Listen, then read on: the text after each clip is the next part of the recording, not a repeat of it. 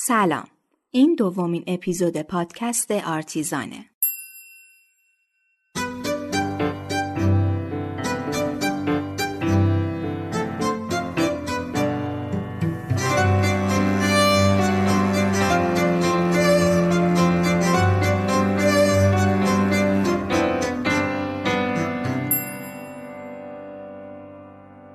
قسمت قبلی یکم راجع به رونسانس و عواملی که در شکل گرفتنش دخیل بودن توضیح دادیم و بعد رفتیم سراغ بازار هنر اون دوران. گفتیم که فلورانس مهد هنر رونسانس بود و هنرمنده بزرگی مثل میکلانج توش مشغول فعالیت بودن که شاید اگه از لحاظ مالی انقدر خوب از طرف کلیسا و خاندان ثروتمند مدیچی حمایت نمی شدن چنین آثار شاهکاری ازشون به جا نمیمون. بعدش به سمت شمال اروپا و فلاندر رفتیم که شهرهای مهمش تو زمینه خرید و فروش آثار هنری بروژ و آنتورپ بود. بازار هنر تو این شهرها با فلورانس و بقیه بندرهای ایتالیا یکم متفاوت بود. بازار خرده فروشی رونق بیشتری داشت و دیگه بازار در انحصار صرفاً کلیسا و خانواده های قدرتمند نبود و طبقه متوسط هم می‌تونستن آثار هنری بخرن. کم کم وقتی وارد قرن 17 هم شدیم از اهمیت ایتالیا که تو دو قرن قبلیش حرف اول و تو بازار هنر می‌زد کم شد و بیشتر اتفاقای مهم و البته جالب در هلند افتاد. البته این حرفی که من می‌زنم به این معنا نیست که ایتالیا دیگه از لحاظ هنری مهم نبود. نه، اتفاقا ایتالیا همچنان تو این عرصه میدرخشید. اما خب شکل بازار هنر تو هلند جدیدتر بود. این نکته رو اضافه کنم که وقتی از ایتالیا صحبت می‌کنم منظورم ایتالیای امروزی نیست و چند تا شهر مهم ایتالیاست که اون موقع تحت فرمان جمهوریای کوچیک بودن. بازار هنر تو هلند به شکلی تغییر پیدا کرد که با شناختن روند تغییرات و رشد بازارش می‌تونیم درک بهتری از بازار هنر امروزی پیدا کنیم.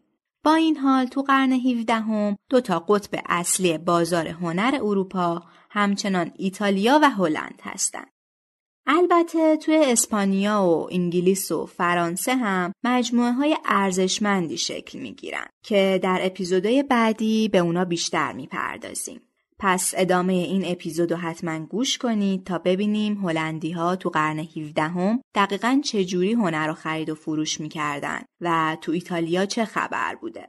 اینم بگم که اگه دوست دارید سیر بازار هنر رو بهتر درک کنید و این اپیزود هم بهتر متوجه شید حتما اول اپیزود اول ما رو گوش کنید و بعد بیایید سراغ این یکی.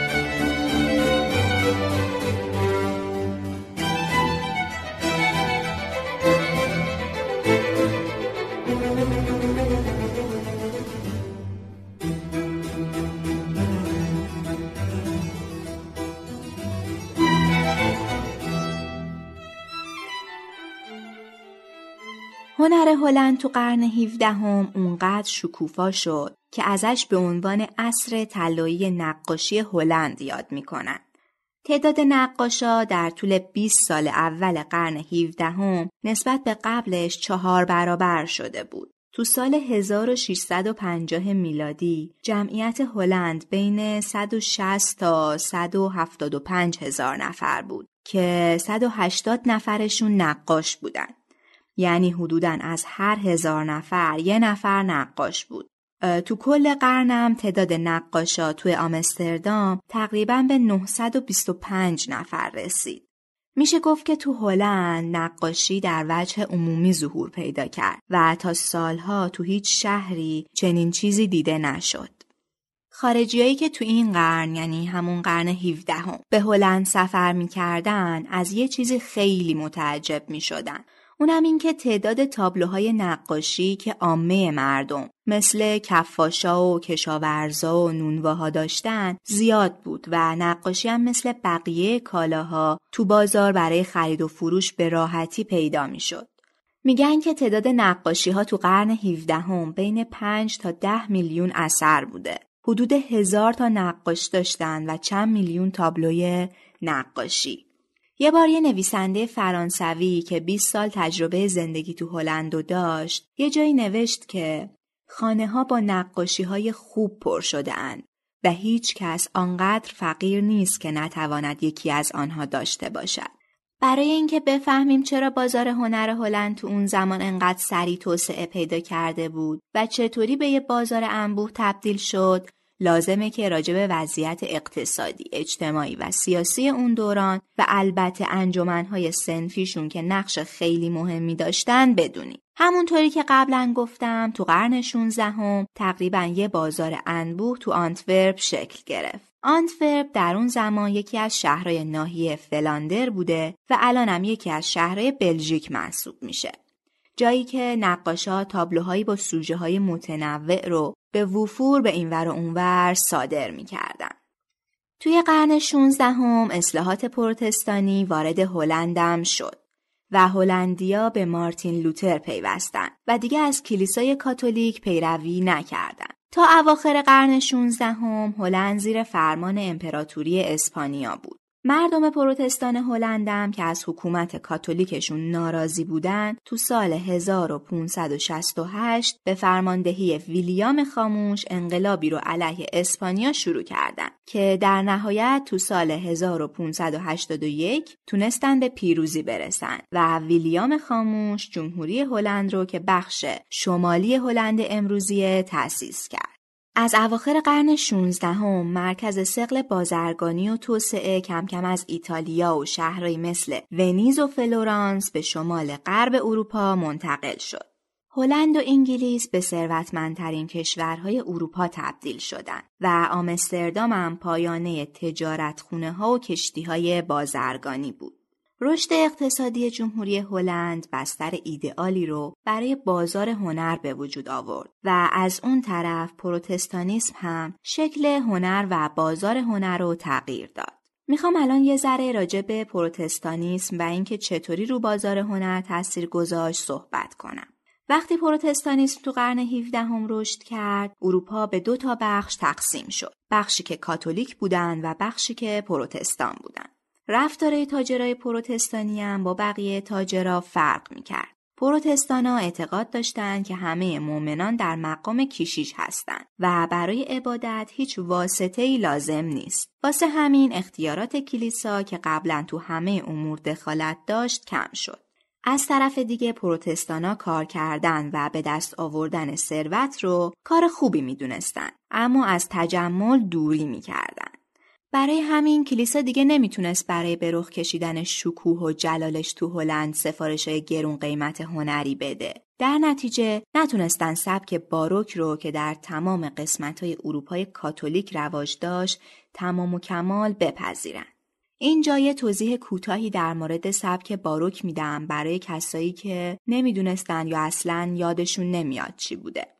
باروک سبکیه که بعد از رونسانس و اوایل قرن 17 هم ظهور کرد. همونطوری که تو اپیزود اول گفتم رونسانس دوره بازگشت به هنر و ارزشهای روم و یونان باستان بود و کلمه باروک که به معنی پوچ، زشت یا مزهکه برای اولین بار توسط منتقدایی مطرح شد که باور داشتن عناصر بناهای کلاسیک یعنی همونایی که تو روم و یونان بودن هیچ وقت نباید جز به همون شیوه اصلیشون به کار برده بشن. واسه همین تغییراتی که تو اصول و قوانین معماری دوران باستان به وجود اومد و بیسلیقگی تلقی می‌کردن و سبک بعد از اونو بهش گفتن باروک. چند تا از ویژگی های مهم هنر باروک هم اینا بودن. همونطوری که به دین و کلیسا گرایش داشت اما به مادی گرایی و تجمل هم توجه می‌کرد و لذت های زندگی مادی رو نشون می‌داد. تزئینات ظریف و لباسای پرزرق و برق زیاد به کار برده می‌شد و توی معماریشون به خصوص از قوس و منحنی های پیچیده استفاده می‌کردن. برخلاف معماری کلاسیک که خطوط مستقیم اهمیت بیشتری داشت. و ویژگی خیلی زیاد دیگه ای هم داره که اگه دوست دارید راجع بهشون بیشتر بدونید اینستاگرام ما رو دنبال کنید حتما. قبل از قرن 17 هم نقاشا طبق عرف سفارش می گرفتن. یعنی متقاضی اثر هنری می اومد به نقاش می گفت فلان چیزو بکش. طرح کلیش این باشه، جزئیاتش هم اینطوری باشه. اشراف و دربار و کلیسا هم از مهمترین متقاضیا و حامیای هنری بودن. اما حالا که پروتستانیسم توی یه سری مناطق نفوذ پیدا کرده بود و کنترل کلیساهایی که قبلا مال کاتولیکا بود و به دستش گرفته بود دیگه از حمایت کلیسا خبری نبود. اما تقاضا برای نقاشی تو شمال هلند از اواخر قرن 16 هم تا دهه 1660 به شدت زیاد شده بود. یعنی یه جورایی میشه گفت کاهش حمایت افزایش تقاضا. یکی از عوامل رشد اقتصادی افزایش جمعیت تو هلند مخصوصا شهر آمستردام بود. یکی از دلایلی که جمعیت هلند رشد کرد موج بزرگ مهاجرایی بودند که از جنوب به شمال هلند اومدن. باید اینم بگم که هلند جنوبی که امروز همون بلژیکه کاتولیک مونده بودن و جمهوری هلند در حقیقت تو هلند شمالی تشکیل شد. پس جمعیت بخش کاتولیک کمتر و جمعیت بخش پروتستان بیشتر شد. میون آدمایی که به هلند شمالی مهاجرت می‌کردن افراد کاربلد و متخصص، کارگرای ماهر، افراد تحصیل کرده و باسواد، صنعتگرا و دانشمنده زیادی وجود داشت. در نتیجه تعداد نخبه های اجتماعی تو هلند شمالی رشد کرد. و همین باعث شد تو زمینه های هنری، تجاری و علمی پیشرفت زیادی بکنه. حالا دیگه هلند شمالی به یه منطقه مرفه تبدیل شده بود که اکثر مردمش بورژوا بودن. افزایش قدرت خرید مردم عادی باعث می شد که بتونن راحتتر کالای لوکس و نقاشی رو که قبلا فقط در اختیار اشراف بود بخرن. لازمه که تاکید کنم تو این دوره تاریخی وقتی میگیم طبقه متوسط منظورمون طبقه غیر اشرافیه که می‌تونست خیلی هم ثروتمند باشه. پس این طبقه که متقاضیای بالقوه هنر بودن تونستن تقاضا رو برای آثار هنری بالا ببرن. بیشتر این آدما نقاشی میخریدن تا رو دیوار خونهشون آویزون کنن یا یه مجموعه شخصی درست کنن و باهاش پوز بدن. این تغییر تو تقاضا باعث ایجاد تغییر تو عرضه آثار هنری هم شد. چطوری؟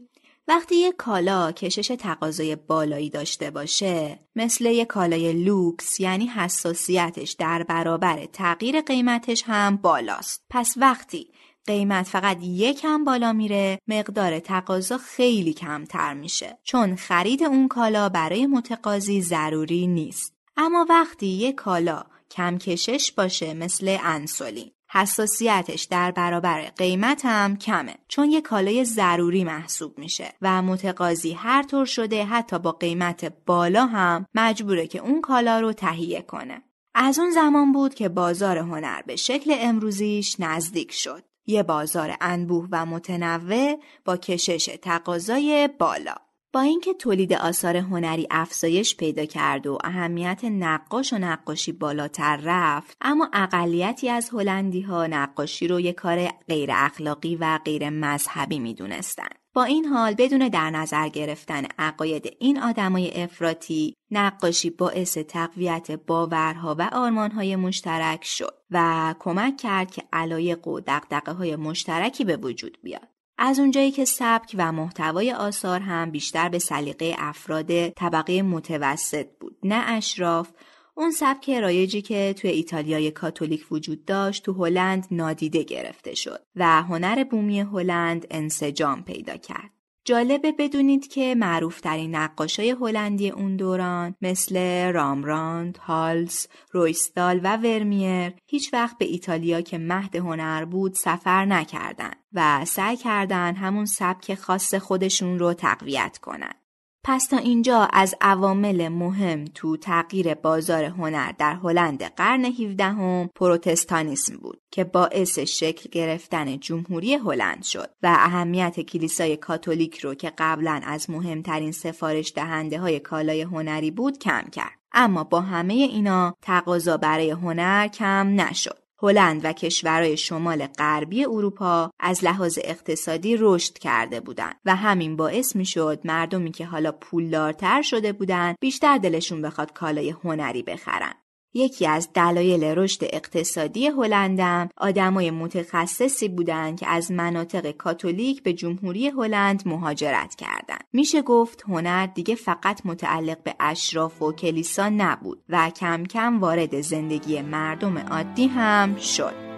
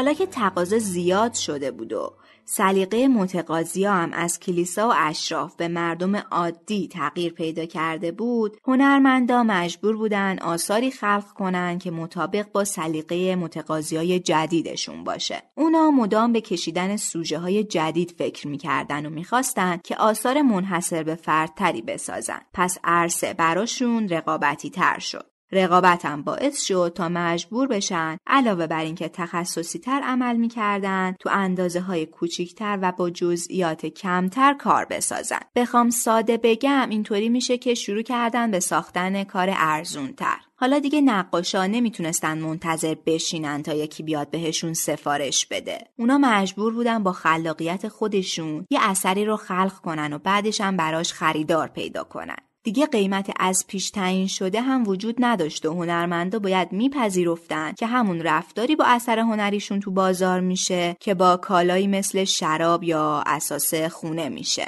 البته از یه لحاظ براشون بهترم بود. چون که دیگه مجبور نبودن طبق خواسته مشتریشون کار بسازن و کسی نبود که تو کارشون دخالت کنه یا تحقیر و تهدیدشون کنه.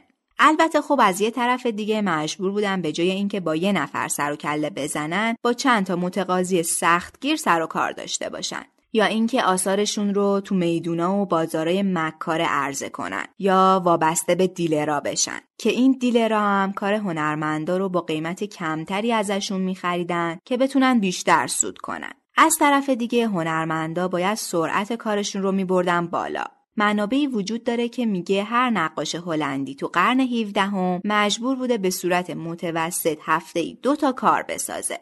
تو سال 1615 پرکلیس یه قرارداد بسته بود که تو اون باید چهل تا نقاشی در طول 20 هفته می‌کشید. وقتی نقاشا مجبور شدن که خودشون رو با این بازار جدید تطبیق بدن، تکنیک های کارآمدتری رو برای بیشتر کردن خروجیشون و حفظ قیمت مقرون به صرفه به کار بستن.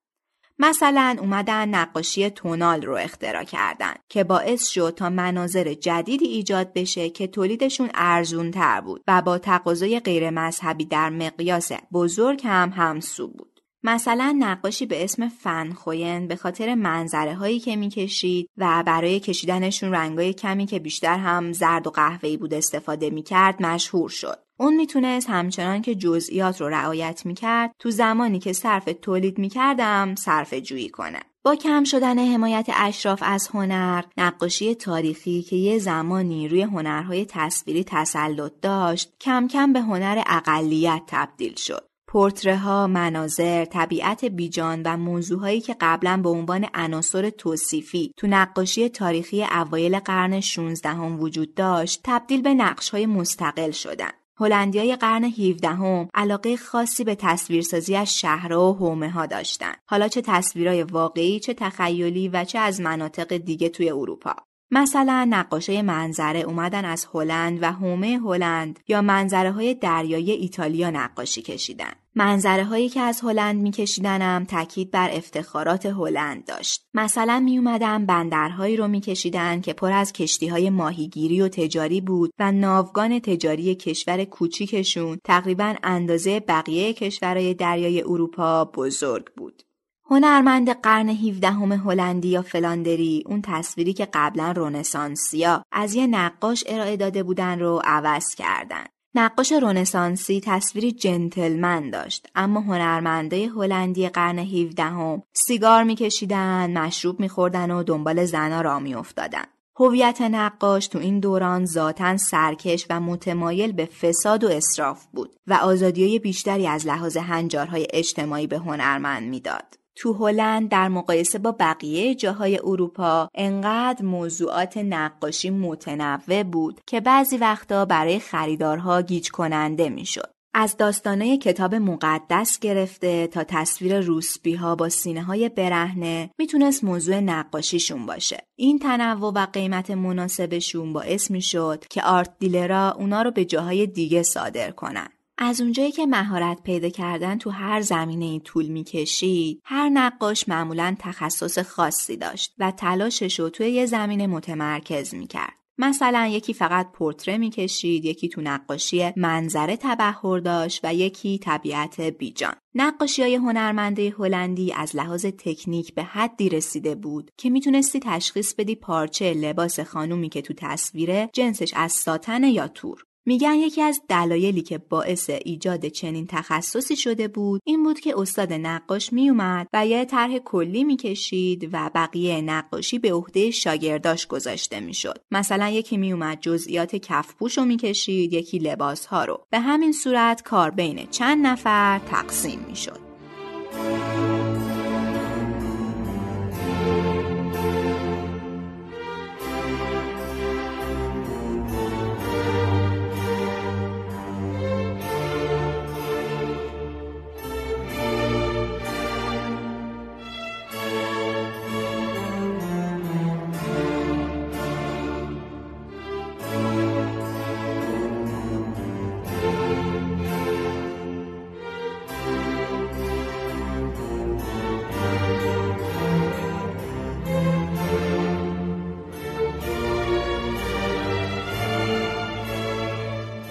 اگر دیلرها متوجه می شدن که علاقه بازار به سمت موضوع خاصی رفته به نقاشی که از مهارتش تو کشیدن اون موضوع مطمئن بودن چند تا سفارش با همون موضوع می‌دادن و اینطوری ارزه رو بالا می بردن. بعد کارایی که ساخته می شد و می بردن و تو بازار می فروختن و درصدی از پولی که به دست می آوردن و می‌دادن به نقاش. اما این وسط به این موضوع هم توجه می‌کردند که بازار رو با اون موضوع نقاشی اشباه نکنن که ارزش کارا پایین نیاد. وقتی تقاضا بالا رفت و دسترسی به هنر آسون تر شد خیلی از هنرمندا یه مجموعه از کارهای ناتمام درست می‌کردن و اونا رو به خریدارای بالقوهشون که مثلا یک گالری یا یه مجموعه دار بود نشون می‌دادن. اگه مشتری از اون کارا خوشش میومد هنرمند نقاشیش رو تموم می‌کرد و کار پایانی رو میفروخت به همون خریدار. علاوه بر هلند تو ایتالیا هم این کار رایج بود. جالب اینم بدونید که تو هر شهری یه مجموعه کامل از هر نوع نقاشی وجود داشت. اما هر شهر توی یه هیته به خصوصی تخصص داشت. مثلا تخصص شهر هارلم تو نقاشی های دریا و منظره بود و عالی ترین نقاشی های این ژانر با تعداد زیادی اونجا پیدا می‌شد. یا مثلا تخصص میدلبرگ تو هیته نقاشی طبیعت بیجان و گل بود.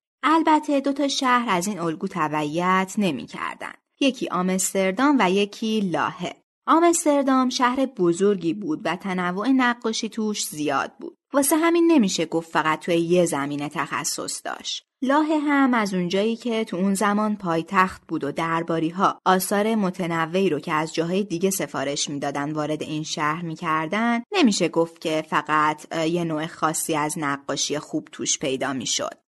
یه خلاصه تا اینجا بگم.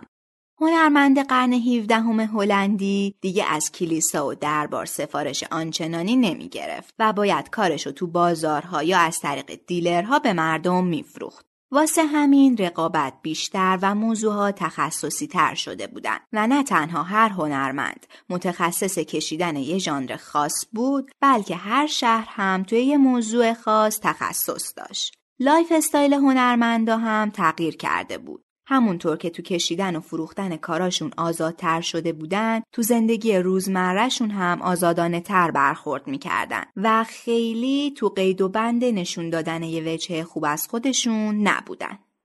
تو این بخش پادکست می‌خوام یه ذره بیشتر راجع به art dealer ها یا همون واسطه های هنری صحبت کنم.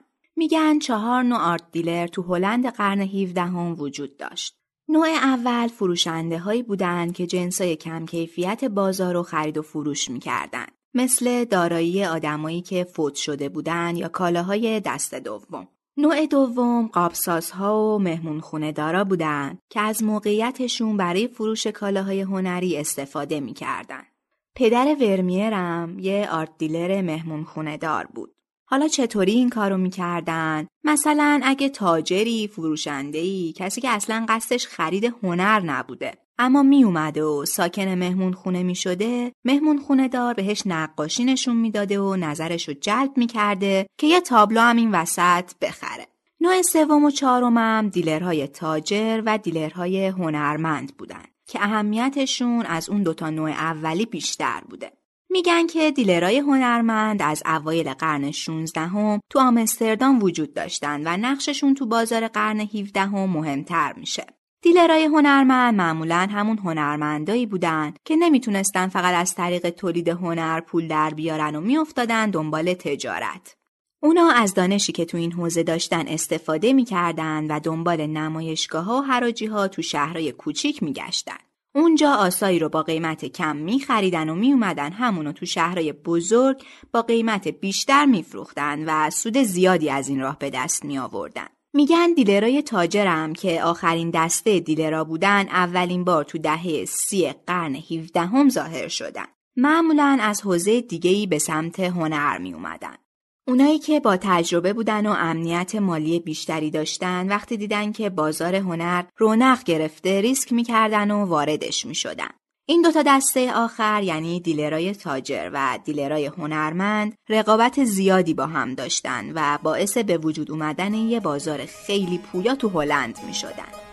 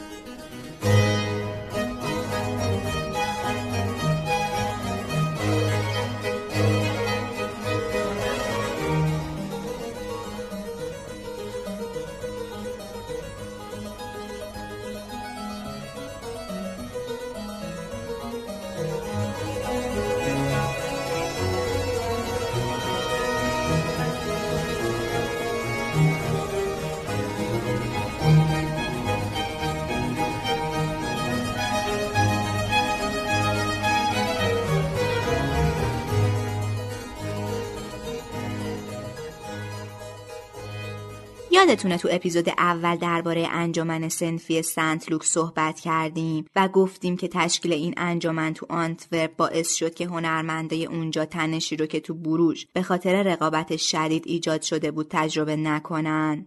این انجمن ها که قدمتشون به قرون وسطا می‌رسید تو بازار هنر هلند قرن 17 هم, هم نقش پررنگی داشتن. نقاشا، چاپگرا، صحافا، شیشهگرا، مجسمه سازا و حتی art dealer ا با هم جمع شده بودن و یه نهاد تجاری رو به اسم انجمن صنفی تشکیل دادن. این انجمنهای سنفی نهادایی بودند که حواسشون به وضعیت بازار هنر و هنرمندا بود و یه سری چیزا رو کنترل می‌کردن مثل نحوه آموزش و تربیت نقاشای جدید، تعداد و کیفیت کارهای نقاشا و روند خرید و فروش اثرها. بعضی از انجمنهای سنفی برای عضوگیری نقاشها محدودیت قائل می شدن. اما انجمن سنفی سنت لوک این کارو نمی‌کرد. هزینه عضویت تو انجمنا معمولا زیاد نبود. مثلا توی دلفت حق عضویت سه تا دوازده گیلدر یا تو آمستردام پنج گیلدر بود که تقریبا معادل دو هفته کار کردن براشون تموم می‌شد. آموزش تو انجمنهای سنفی به این شکل بود که اگه کسی می‌خواست نقاشی یاد بگیره باید به مدت چهار تا 6 سال شاگردی یه نقاش ماهر رو می‌کرد. هزینه کارآموزی برای یه نقاش جوون سالانه حدود 20 تا 50 گیلدر بدون هزینه اسکان و خورد و خوراک در می اومد. اما اگه می‌خواست که پیش یه نقاش نام مثل رامراند کارآموزی کنه هزینهش حداقل به 100 گیلدر هم می‌رسید. همه اینا در حالتی بود که شاگرد تو این چند سال هیچ درآمدی به دست نمی آورد. چون حق نداشت کاری بفروشه و هرچی می‌کشید با امضای استادش به فروش می‌رفت. مثلا رامراند آثار هنرجوهاشو میفروخت و از این کار 2000 تا 2500 گیلدر کسب می‌کرد. شاگردا به غیر از نقاشی کردن وظایف دیگه هم داشتن. مثل تمیز کردن کارگاه، خرد کردن رنگ دونه ها، رنگ گذاشتن رو پالت استادا و از این قبیل کارا. هر شاگرد بعد از گذراندن دورش باید تابلویی می‌کشید و اونو به عنوان نمونه کار به سنف ارائه می‌داد و اگه کارش مورد قبول واقع می‌شد می‌تونست برای خودش کار بکشه و با امضای خودش بفروشه و حتی شاگرد بگیره. دقیقا مثل الان اون موقع هم بعضی استادا خیلی محبوب بودن و بعضیا نه. جوری که بین سالهای 1611 تا 1639 تو اوترخت از میون 150 شاگردی که وجود داشت 65 تاشون شاگرد فقط چهار تا استاد بودن رام هم هیچ وقت شاگرد مبتدی نمی گرفت و فقط پیشرفته ها رو قبول می کرد. کسایی که می‌رفتن پیش رامران آموزش می‌دیدن اسمشون شاگرد نبود و بهشون می‌گفتن مرید. این مریدها نقاشی های رامراند رو میکشیدن بعد که تابلو خوب از آب در میومد رامراند امضاشون می‌کرد و اونو به اسم خودش میفروخت. خب بریم ببینیم تو قرن 17 هم که این همه میگیم بازار هنر رونق داشته درآمد هنرمندا چقدر بوده. بین سالای 1597 تا 1619 یعنی اواخر قرن 16 هم و اوایل قرن 17 هم تقریبا 240 تا حراجی تو آمستردام برگزار شد. یعنی سالی 10 تا حراجی. تو این حراجی ها قیمت تابلوها متنوع بود. تابلو یک گیلدری داشتیم تا تابلوی 500 گیلدری که معادل خرید یه خونه معمولی بود. البته یکم بیشتر از اون. هنرمندایی که آموزش رسمی دیدن و عضو سنت لوکن بودن میانگین سالانه بین 1150 تا 1400 گیلدر درآمد داشتن. یعنی توی یه سال می‌تونستن با درآمدشون دو یا حتی سه تا خونه بخرن. درآمد این نقاشا دو تا سه برابر یه استاد نجار تو اون دوره بود. حالا یه سری هنرمندا از لحاظ مالی پیشرفت بیشتری می‌کردن. مثلا اگه می‌تونستن سفارش ثروتمندا رو بی نقص و عالی تحویلشون بدن به طبقه اشراف می‌رسیدن مثل تربورخ بعضی از نقاشا مثل رامراند انقدر محبوب بودن که استودیوهاشون مثل یه شرکت بزرگ درآمد داشت مثلا یه پورتره از رامراند اون زمان می‌تونست 500 گیلدر به فروش برسه بعضی از نقاشا هم ساعتی پول می‌گرفتن هرچی زمان بیشتری روی یک کار گذاشته بودن مبلغ بیشتری هم می گرفتن. از طرفی رشد تقاضا باعث واردات آثار نقاشی با قیمت ارزونتر از سایر مناطق به آمستردام می شد. خیلی از هنرمندا هم حتی اونایی که خیلی معروف بودن بعد از یه مدت دیگه دیگه نمی‌تونستن کار بفروشن و برشکست می شدن. مثل ورمیر و فرانس هالس. هالز به دلیل بیپولی به مشروب رو آورد و هر شب تا خرخره خودشو تو الکل غرق می‌کرد. یا یه نقاش دیگه به اسم دویته اونقدر فقیر شد که جنازش رو تو کانال آمستردام پیدا کردن و بعضیا می‌گفتن که از فقر زیاد خودکشی کرده. یه سری روایت هم هست که میگه ورمیر به دلیل این فقری که جنگ با فرانسه موجبش شده بود نمی‌تونست مخارج خونوادش رو تأمین کنه و واسه همینم سکته کرد و مرد. اما با همه این حرفا درآمد یه هنرمند متوسط بازم بیشتر از صنعتگرای دیگه بود و کسایی که عضو انجمن سنت لوک بودن وضعشون از بقیه بهتر بود.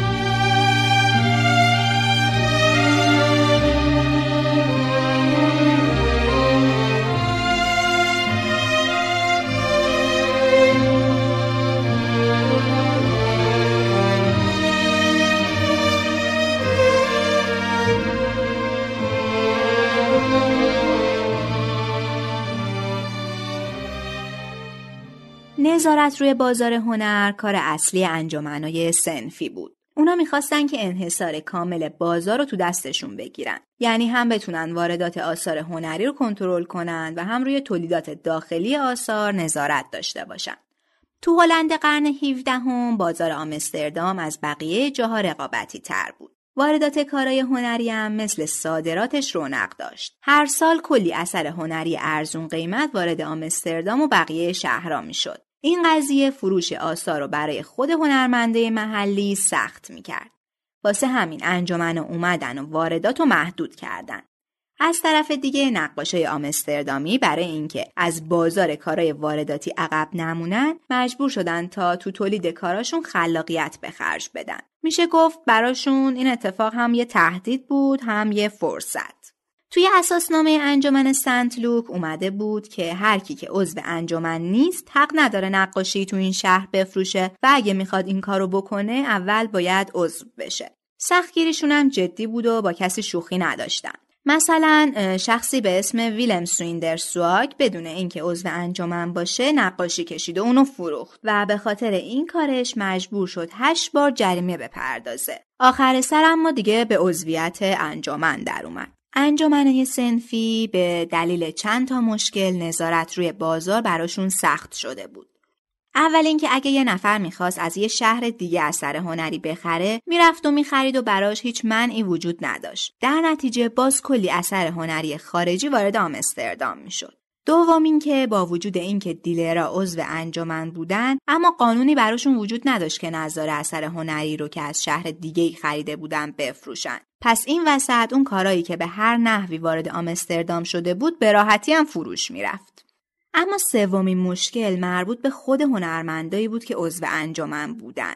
توی سال 1630 مدیرای سنت لوک توی هارلم به شهرداری نامه نوشتن که قانونی وضع کنه که جلوی واردات آثار هنری رو بگیره. چون که این کارهای ارزون قیمت نوعی بی احترامی بود به هنر فاخری که توی این شهر تولید می‌شد و می‌تونست آسیبزا باشه. از یه طرف دیگه چند تا از اعضای همین انجمن تو خرید و فروش آثار خارجی دست داشتن و ازش سود می بردن. دوازده سال بعد یعنی تو سال 1642 49 نفر از اعضای انجمن اومدن و از مسئولین خواستن که جلوی لاتاریایی که مردم عادی و یه سری از اعضای خود انجمن برگزار می‌کنن و بگیره. اما یه سری دیگه از اعضای انجمن مخالف این کار بودن. مخالفا می‌گفتن که کنترل کردن بازار به این شکل اشتباهه و باعث میشه مشتریاشون رو از دست بدن. در نهایت هم این طرح شکست خورد و آثار هنری رو می‌شد از خود هنرمندا حراجای رسمی و غیر رسمی لاتاریا و آرت دیلرا خریداری کرد. لاتاریا و حراجا نقش پررنگی تو توسعه آثار هنری داشتن. یه جورایی میشه گفت دروازه‌ای بودن واسه عموم مردم تا بتونن به هنر دسترسی پیدا کنن. یعنی هم بتونن مالک اثر هنری بشن همین که اصلا بتونن کارای هنری رو از نزدیک ببینن. همونطوری که گفتیم قیمت آثار تو هر جا متنوع بود و بلیت لاتاریا هم خیلی ارزون بود. در نتیجه انجمنا هر کاری کردن نتونستن با محدود کردن این کارا بازار رو کنترل کنن. با همه این تفاسیر 80 درصد نقاشیایی که مال مردم شهر هارلم بود به وسیله نقاشی همون شهر کشیده شده بودن. در نهایت میشه گفت چیزی که ما به عنوان انحصار انجمنهای سنفی مطرح کردیم خیلی ناکامل بود. طوری که شاید اصلا نشه بهش بگیم انحصار. اما تو اینکه انجمنها نقش خیلی مثبت و موثری تو کنترل واردات داشتن شکی وجود نداره. وقتی ما می‌خوایم روی یه نون قیمت گذاری کنیم کار راحتیه. با توجه به ارزشش روش قیمت می‌ذاریم. اما قیمت گذاشتن روی آثار هنری به این راحتی ها نیست. حتما شده که یه تابلوی نقاشی دیده باشید و از قیمتش تعجب کنید و بگید این اثر چرا باید انقدر گرون باشه. تو قرن 17 هم این مسئله وجود داشت. خیلی از متونی که از اون زمان به دست اومدن حاوی مطالبی که نشون میده مردم قیمت یه اثر رو شیادانه دونستن. مثلا یه مسافر فرانسوی وقتی با نقاشی ورمیه روبرو میشه تو خاطراتش می‌نویسه که 600 گیلدر برای یه نقاشی به طرز افراطی زیاده.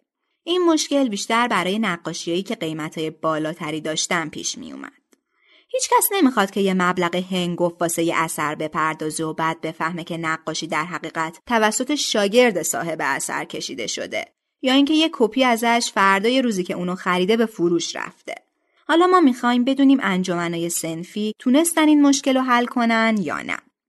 احتمالا مهمترین کاری که انجمنا برای شفافیت بازار انجام دادن برگزار کردن نمایشگاه بود. در واقع این کار رو از اواخر قرن 15 هم در آنتورپ و بروش شروع کردن.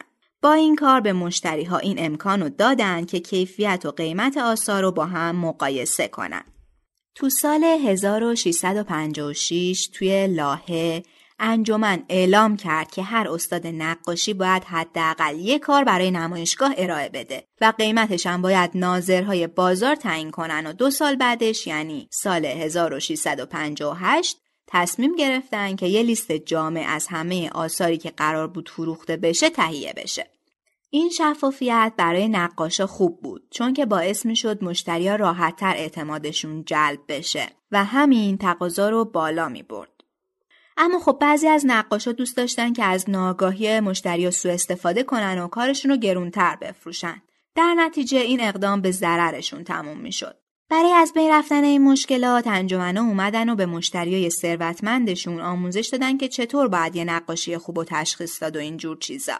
آدمایی هم که علاقه زیادی به هنر داشتن می‌تونستن تحت عنوان علاقه مند یا طرفدار در انجمنهای سنفی ثبت نام کنن و تو فعالیت های اجتماعی انجمن شرکت کنند. این فعالیت ها شامل بدگویی و پشت سر هنرمند صحبت کردنم می‌شد و با این کار جایگاه یه هنرمند رو می‌شد تخریب کرد. اما در نهایت هیچ کدوم از این فعالیت ها باعث نشد مشکل عدم تقارن بین هنرمند و متقاضی از بین بره. عدم تقارن یعنی همین مسئله که مشتری به اندازه کافی آگاهی نداشته باشه و یه هنرمند از ناآگاهی اون سوء استفاده کنه و کارشو بیشتر از اون چیزی که میارزه بفروشه. اما تنها کاری که انجمنو تونستن بکنن این بود که برای حل اختلاف مشتری و هنرمند پروندهشون رو بررسی می‌کردن و راه حل ارائه می‌دادن. مثلا تو سال 1654 رامراند از یه فردی به اسم دیگو دیاندرادا شکایت کرد. انگار دیاندرادا از پورتری که رامبراند از دخترش کشیده بود ناراضی بود و می‌گفت شبیه دخترش نیست و پول رامراند رو نمی‌داد. رامراندم می‌گفت من نقاشی رو به مسئولین سنت لوک نشون میدم. اگه بگن شبیه نیست من تغییرش میدم. اما در غیر این صورت پولم رو کامل می‌گیرم. حالا ما نمی‌دونیم که آخر سر سنت لوک به نفع کدومشون قضاوت کرد. اما به هر حال حل اینجور اختلافات بر عهده انجمن بود. پس تا اینجا گفتم که انجمنای سنفی که هنرمندا توش عضو می شدن نقش خیلی مهمی تو بزرگ شدن بازار هنر هلند قرن 17 هم داشتن. از جمله کارایی هم که می‌کردن نظارت در هنرمندا بود که چی تولید می‌کنن و اون هنرمندایی که عضوش نبودن هم حق فروش آثارشون رو نداشتن. روی واردات آثار هنری هم نظارت می‌کردن و نمیذاشتن حجم واردات اونقدر زیاد بشه که هنرمنده محلی آسیب ببینن. حواسشون بود که قیمت گذاری روی آثار چه شکلی انجام میشه تا کسی گرون فروشی نکنه و اعتماد مشتری خدایی نکرده از بین نره. با این کار حجم تقاضای بازار رو نگه می داشتن و اجازه نمی‌دادن پایین بیاد.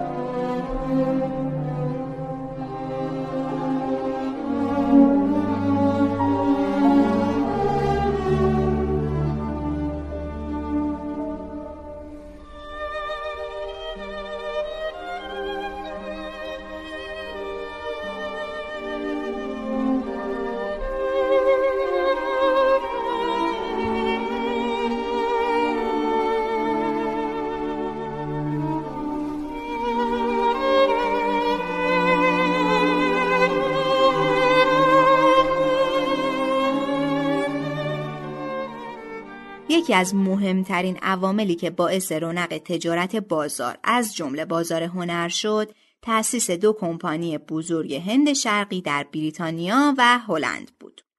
وقتی این دو کمپانی قدرتمند در همون سالهای ابتدایی قرن 17 هم تشکیل شدند، تجارت بین اروپا و شرق خیلی گسترش پیدا کرد. رشد تجارت بین این دوتا منطقه باعث شد تعداد زیادی آثار هنری چینی مثل نقاشی و ظروف چینی به هلند منتقل بشه. میگن بین سالای 1604 تا 1657 بیشتر از 3 میلیون ظرف چینی به هلند اومده. کمپانی هند شرقی بریتانیا در حقیقت یک شرکت سهامی بریتانیایی بود که به جایی رسید که کنترل تجارت نصف دنیا رو به دست گرفت و پیش زمینه های امپراتوری بریتانیا تو هند رو به وجود آورد. میشه گفت زمام امور هندوستان رو تا نیمه قرن 19 به دست داشت. کمپانی هند شرقی هلندم مثل نمونه بریتانیایی یکی از مهمترین رکنای قدرت سرمایهداری تو اروپا به شمار می‌رفت که به بهره برداری از منابع آسیا می پرداخت. قصه این کمپانی و تاثیرشون تو اقتصاد و سیاست طولانی و البته خیلی جالبه. پیشنهاد می‌کنم که یه جستجوی کوچیکی بکنید و دربارشون بیشتر بخونید.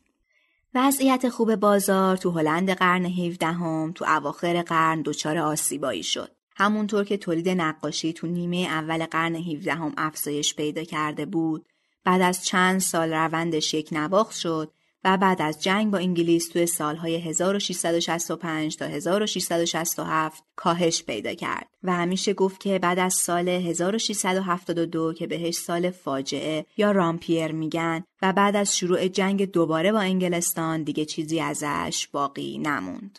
متوقف شدن رشد جامعه هنری اما زودتر اتفاق افتاد. از حدود سال 1650 تو این شهر دیگه اتفاق هنری خاصی نیفتاد. اما تعداد نقاشا توی دلف تا یه دهه دیگه همچنان رشد داشت. مارتین یانبوک جایی اینطور استدلال می‌کنه که بازار نقاشی در معرض روند چرخه های اقتصادی بود. زیرا هنر یکی از نیازهای اولیه زندگی نیست. علاوه بر این دوام نقاشی ها به حدی بود که استادان زنده مجبور به رقابت با همکاران فوت شده خود بودند. در برخی از موارد در دهه 1650 مازاد عرضه بر قیمتها تاثیر منفی گذاشت و بسیاری از هنرمندان مجبور به اعلام ورشکستگی شدند یا به دنبال کار دیگری رفتند.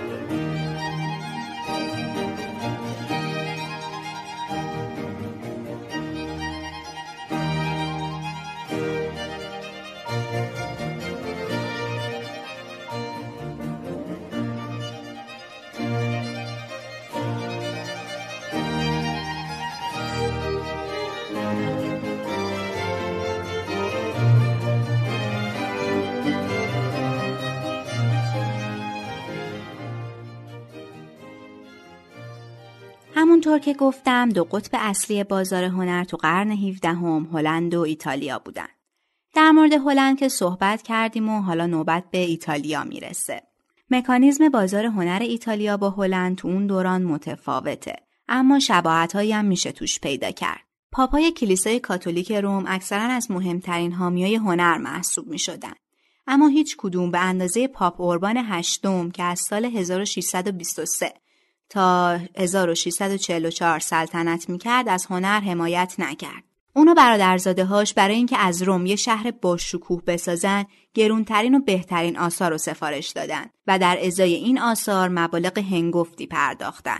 خیلی از اطرافیان پاپ شهر روم و نمادی برای کلیسا می‌دونستند نه ملت درباریا و افراد عالی رتبه بیشتر تمایل داشتن از هنرمندایی حمایت کنند که تو همون شهر خودشون زندگی می‌کردن و با تقلید از رفتارهای اصراف آمیز کلیسا مجموعه های بزرگی از نقاشی رو سفارش دادن و یه عالم کاخ و کلیسا ساختن. به این شکل ثروت به بازار هنر تزریق شد و هنرمندا هم به دلیل فرصتهای کاری خوبی که تو روم نصیبشون می‌شد به این شهر مهاجرت کردند. در نتیجه این مهاجرت ها روم تبدیل به یک کلان شهر خلاق شد که آثار هنری مهمی توش خلق می شد و اینطوری شد که شهر فلورانس که تو دوره رونسانس نقش اصلی رو توی پرورش هنرمندا و سفارش آثار هنری ایفا می کرد تو قرن 17 هم جای خودش رو به روم داد. خیلی از هنرمندا تو قصر کار می‌کردن و دستمزد ماهانه می‌گرفتن و علاوه بر این دستمزد به ازای هر اثری که خلق می‌کردن بازم پول می‌گرفتن. تازه حامیای هنری می اومدن و هزینه سفرهای هنرمندا رو به جاهای مختلف برای بازدید از آثار هنری دیگه می‌دادن و دلیل این کارشون هم این بود که عقیده داشتن هنرمند با دیدن کارهای دیگه ذوق هنرش بیشتر میشه و کار بهتری می‌سازه. این مدل حمایت کردن از هنرمند که بهش دستمزد ماهانه بدی و هزینه های دیگه هم متقبل بشی برای هنرمندای تازه کار موقعیت خوبی بود تا هم کار بسازن و هم ارتباطشون رو گسترش بدن. اما وقتی هنرمند مشهور می‌شد و اعتماد به نفسش بالا می‌رفت دیگه دوست نداشت اینطوری کار کنه و استقلالش رو ترجیح می‌داد. بعضی از این هنرمندا حتی وقتی استودیوی شخصی خودشون رو می‌زدن و مستقل کار می‌کردن ارتباطشون رو با حامی هنری سابقشون حفظ می‌کردن. حالا ممکنه براتون سوال بشه که مستقل شدن هنرمندا براشون ضرر داشته یا نه. باید بگم که اینطور نبود. این هنرمندا دیگه چون اسم و رسمی به هم زده بودن زیاد سفارش می‌گرفتن و خیلی از مشتریاشون هم خارجی بودن. موفقیت بینظیر خیلی از هنرمندا تو ایتالیا کوتاه مدت بود. و تو نیمه دوم قرن 17 هم ایتالیا به خاطر جنگ با کاسترو دچار بلا تکلیفی اقتصادی شد. پاپ اوربان هشتم که هزینه زیادی برای ساختن کاخ و سفارش نقاشی کرده بود با به راه انداختن یه جنگ غیر ضروری با شهر کاسترو باعث به وجود اومدن بحرانای مالی شد تو همین گیرودار بود که پاپ اوربان مرد و پاپ اینوسنت دهم جاشو گرفت اعضای خانواده پاپ اوربانم همه از ایتالیا فرار کردن و پاپ اینوسنت رو با بدهی زیادی تنها گذاشتن پاپ اینوسنت هم برای جبران خسارت اومد و اقدامات سختگیرانه ای رو اعمال کرد. بساط پارتی بازی تو کلیسا برچیده شد و دیگه به کاردینالا بودجه برای سفارش این همه نقاشی ندادن. اینطور شد که بازار هنر ایتالیا تغییر کرد. هنرمندای مستقلی که روابط کمتری داشتن بیشترین آسیب و از قانونهای سختگیرانه جدید دیدن. چون که حتی با وجود قانونای سفت و سخت پاپ اینسنت همچنان به خاطر اینکه تصویر قدرتمندی از کلیسا به اروپا ارائه بده اجازه تزئینات مجلل برای کلیسا رو می‌داد و خب اینطوری وضع هنرمندایی که تحت حمایت بودن بهتر از هنرمندای مستقل و کمتر شناخته شده بود قبلا هنرمندا به خاطر اینکه زیاد سفارش می‌گرفتن این اختیار رو هم داشتن که کارشون به دلخواه خودشون انتخاب کنن اما الان انقدر تعداد سفارش اومده بود پایین که حاضر بودن هر سفارشی رو قبول کنن. از طرف دیگه آرت دیلرای ایتالیا سخت در تلاش بودن تا سفارش های خارجی بگیرن. آلمان یکی از کشورهایی بود که به آثار هنری ایتالیا علاقه شدید داشت و اشرافزاده هاش برای اینکه به دارایی هاشون اعتبار بدن از آثار هنری ایتالیا استفاده می‌کردن. یه جورایی میشه گفت هر کسی اثر هنری ایتالیایی داشت انگار خیلی آدم مهم و پولداری بود. همین قضیه باعث شد اسم ایتالیا تو بازار صادرات آثار هنری نمایان بشه. تو بازار قرن 17 همه ایتالیا قیمت ها از میزان عرضه و تقاضا و اندازه آثار تاثیر می گرفتن. یعنی هرچی اندازه کار بزرگتر بود قیمتش هم به نسبت بالاتر بود یا اینکه هرچی تقاضا برای یه اثری بیشتر بود قیمتش هم به همون نسبت بیشتر می‌شد به غیر از عرضه و تقاضا و اندازه ارتباط هنرمند و سلیقه و ثروت مشتری هم تو تغییر قیمت اثر دخیل بودن. یادتونه راجع به عدم تقارن اطلاعات صحبت کردیم؟ گفتیم که بعضی از هنرمندا می اومدن از ناگاهی مشتریاشون سوء استفاده می‌کردن و اثر رو گرونتر میفروختن. تو ایتالیا هم خطر این مشکل و مشکلات اخلاقی دیگه وجود داشت. مثلا کشیدن نقاشی رنگ روغن با ابعاد بزرگ ماهها یا سالها زمان می برد و باعث ایجاد تضاد منافع می شد. چون بالا بردن کیفیت نقاشی به زمان و تلاش احتیاج داشت. اما میزان این تلاش و زمان از قبل قابل مذاکره و اندازه گیری نبود. برای حل این مشکل تصمیماتی گرفتن. گفتن که با توجه به کیفیت های قابل اندازه گیری یه نقاشی قیمتش رو تعیین می‌کنن. مثلا هرچی تعداد فیگورای انسانی تو نقاشی بیشتر می‌شد قیمتش هم بالاتر می‌رفت. اینطوری دیگه تضاد منافع ایجاد نمی‌شد و امکان اینکه روی یه نقاشی قیمت منصفانه تری گذاشته بشه بالاتر می‌رفت.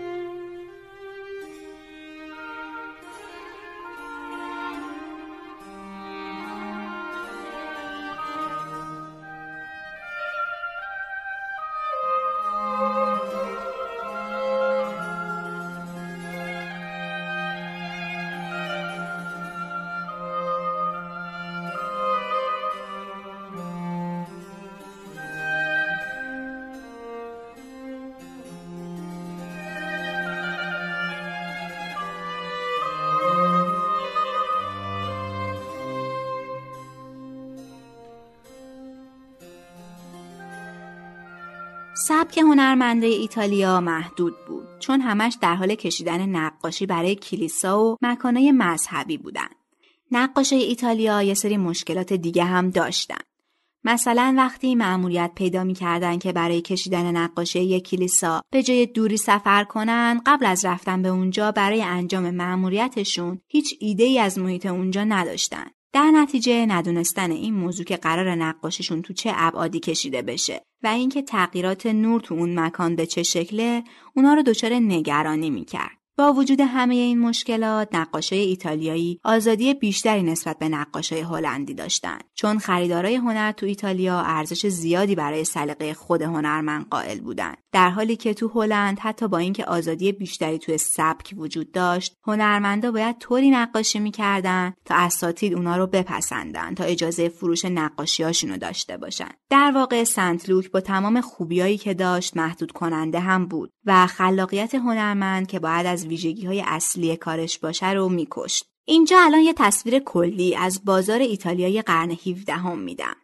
هنر همچنان در اختیار کلیسا بود و پاپ ها تو سفارش آثار هنری بریز و بپاش می‌کردن و از همه ولخرشترم پاپ اوربان هشتم بود که جنگ با کاسترو رو راه انداخت و بعدش هم مرد. هزینه های جنگ و ولخرجیاش هم باعث شد ایتالیا دچار بحران اقتصادی بشه و پاپ بعدی که اینوسنت دهم بود سختگیری بیشتری برای سفارش هنر داشت و این میون فقط یه سری هنرمند محدود که واسه کلیسا کار می‌کردن پول در می آوردن و اوضاع اقتصادی بقیه خراب بود. تو این دوره صادرات نقاشی های ایتالیایی رو بورس بود و آلمان هم مهمترین مشتری ایتالیا محسوب می‌شد. وضعیت نقاشه اون دوره هم به این شکل بود که برای کار خیلی سفر می‌کردن و این سفر رو هم مشکلاتی توی کارشون ایجاد می‌کرد.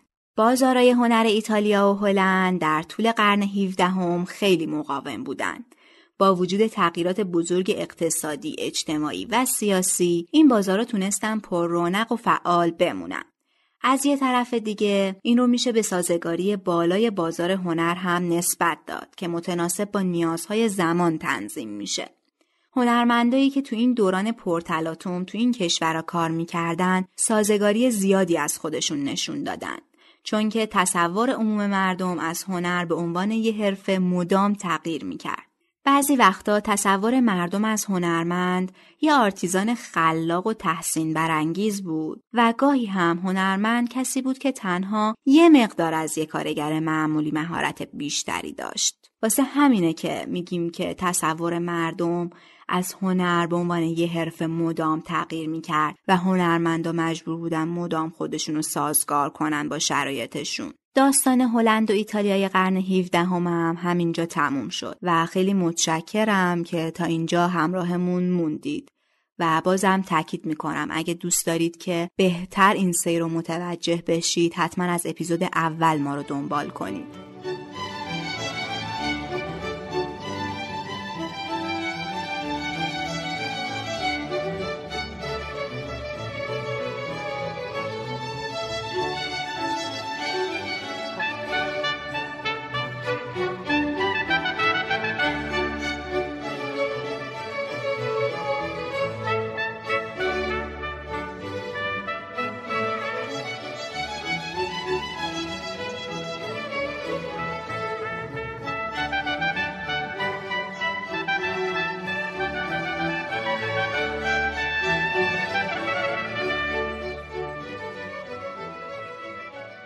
چیزی که شنیدید اپیزود دوم پادکست آرتیزان بود.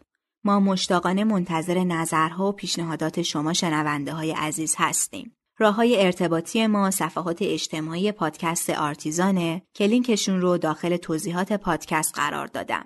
با معرفی آرتیزان به دوستان و آشنایانتون ما رو تو تهیه و بهبود روند تولید پادکست یاری می‌کنید. تهیه کننده پادکست آقای محمود باقری هستند. من روژین میدانی کار edit پادکست و تنظیم محتوا را به عهده داشتم. بهین‌دخت علیپور ترجمه و تولید محتوا را انجام داده. موسیقی ابتدایی پادکست ساخته امیر مهدی حسینی هستش و طراحی لوگو هویت بصری پادکستم بر عهده فروغ خسروی یگانه بوده. در آخرم از پرهام سینا و محمد براتی عزیز بابت کمک هاشون در تولید محتوای پادکست بی نهایت سپاس گزاریم.